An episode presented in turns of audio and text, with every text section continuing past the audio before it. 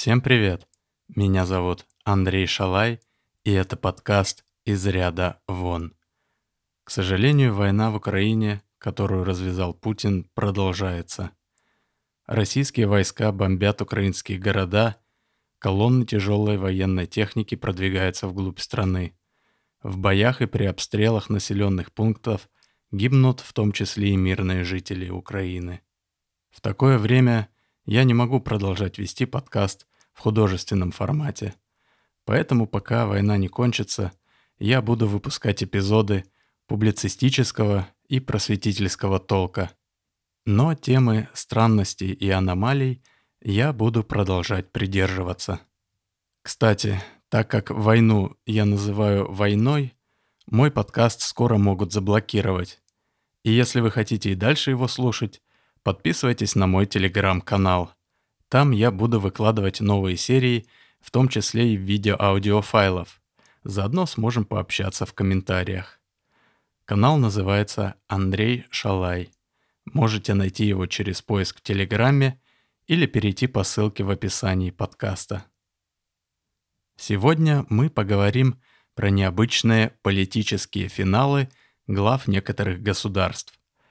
Завершение политической карьеры демократических президентов достаточно стандартно и однообразно. Срок мандата заканчивается, после чего бывший глава государства слагает в себя полномочия и занимается общественной или коммерческой деятельностью. Другое дело – диктаторы. Они, как правило, расстаются с властью весьма необычно, поэтому их истории хорошо подходят под формат подкаста из ряда вон. Начнем мы с португальского диктатора Антонио де Оливейра Салазара. Он правил Португалией 36 лет, с 1932 по 1968 год. Официально он был премьер-министром, но по факту это был обычный диктатор, который установил в стране режим фашистского толка под названием «Новое государство». Как это часто бывает, он пришел к власти во время кризиса, молодой, интеллигентный, харизматичный, и поначалу, находясь у руля, добился некоторых экономических успехов. Дальше, провозгласив стабильность как чуть ли не главную цель своей политики, он начал потихоньку давить оппозицию, сажать несогласных в концлагеря и усилять тайную полицию. Как и у многих других диктаторов, у него развилась мания величия, и желание доказать всему миру, что он великий лидер великого государства. Хотя на деле в Португалии было полно социальных и экономических проблем.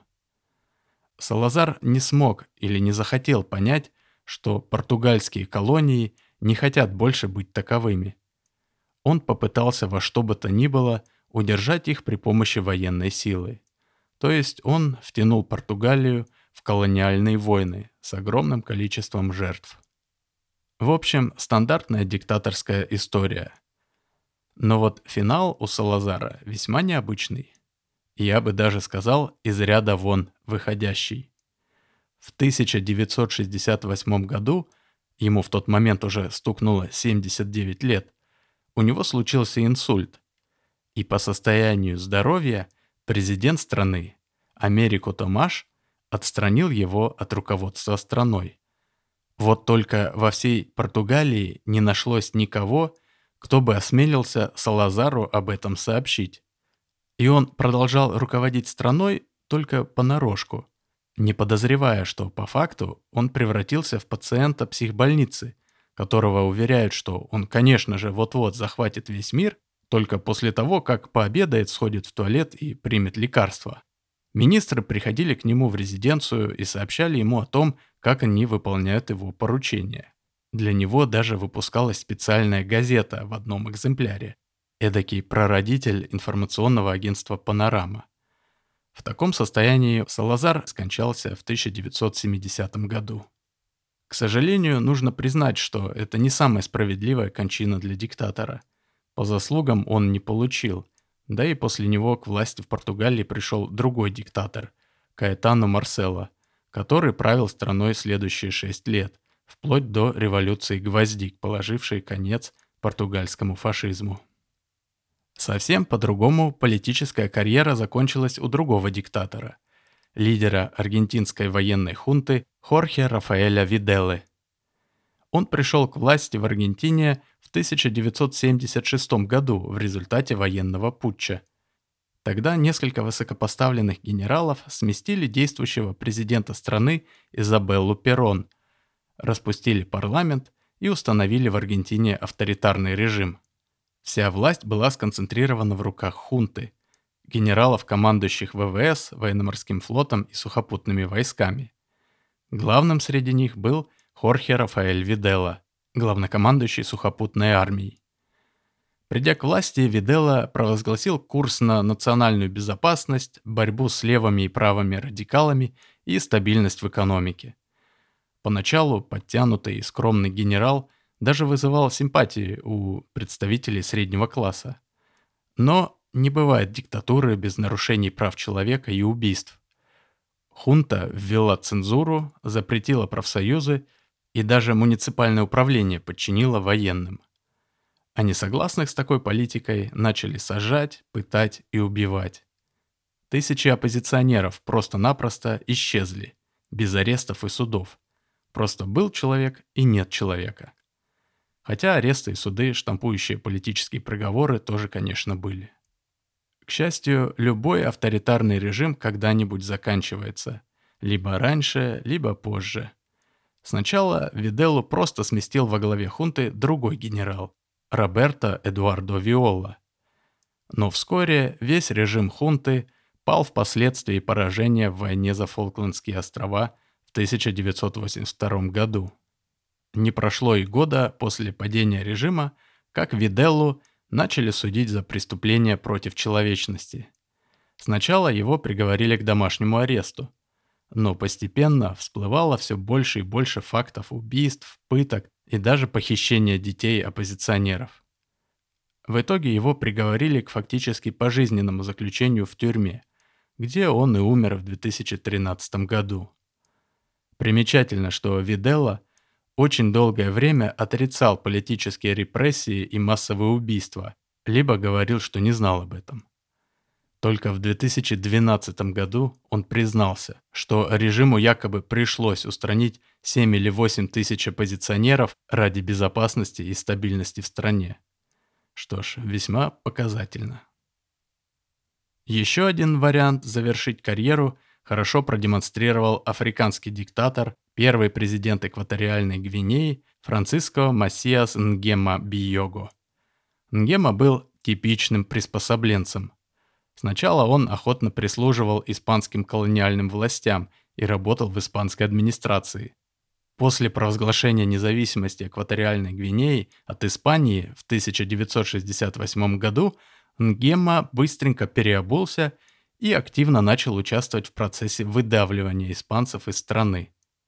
В том же году он стал президентом страны и правил ей вплоть до 1979 года.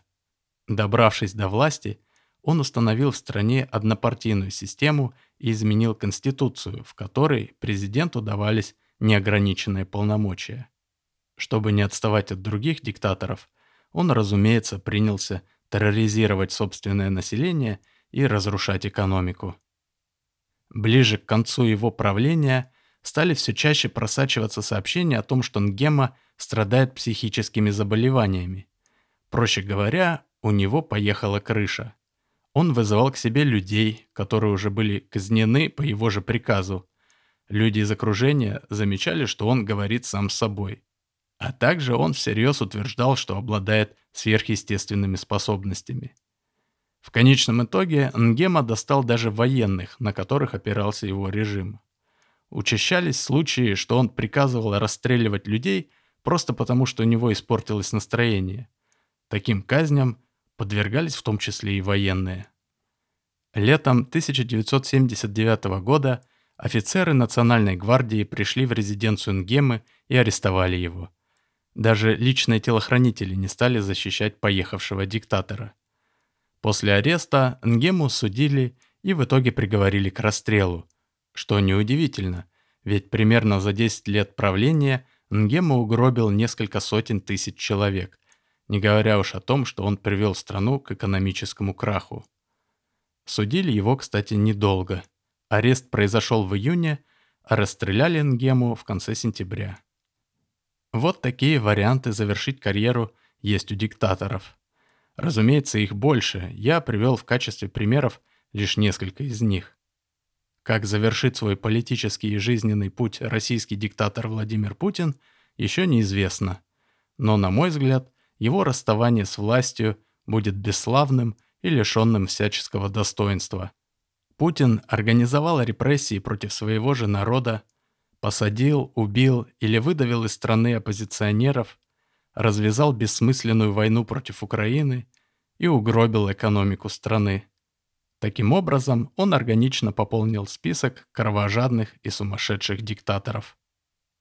Напомню, мой подкаст, скорее всего, заблокируют. И если вы и дальше хотите его слушать, подписывайтесь на мой телеграм-канал, где я буду выкладывать новые эпизоды, ну и где заодно сможем пообщаться. Ссылка на канал будет в описании. Или вы можете воспользоваться поиском Телеграмма. Канал так и называется Андрей Шалай. Ну а на этом все. Пока и до связи.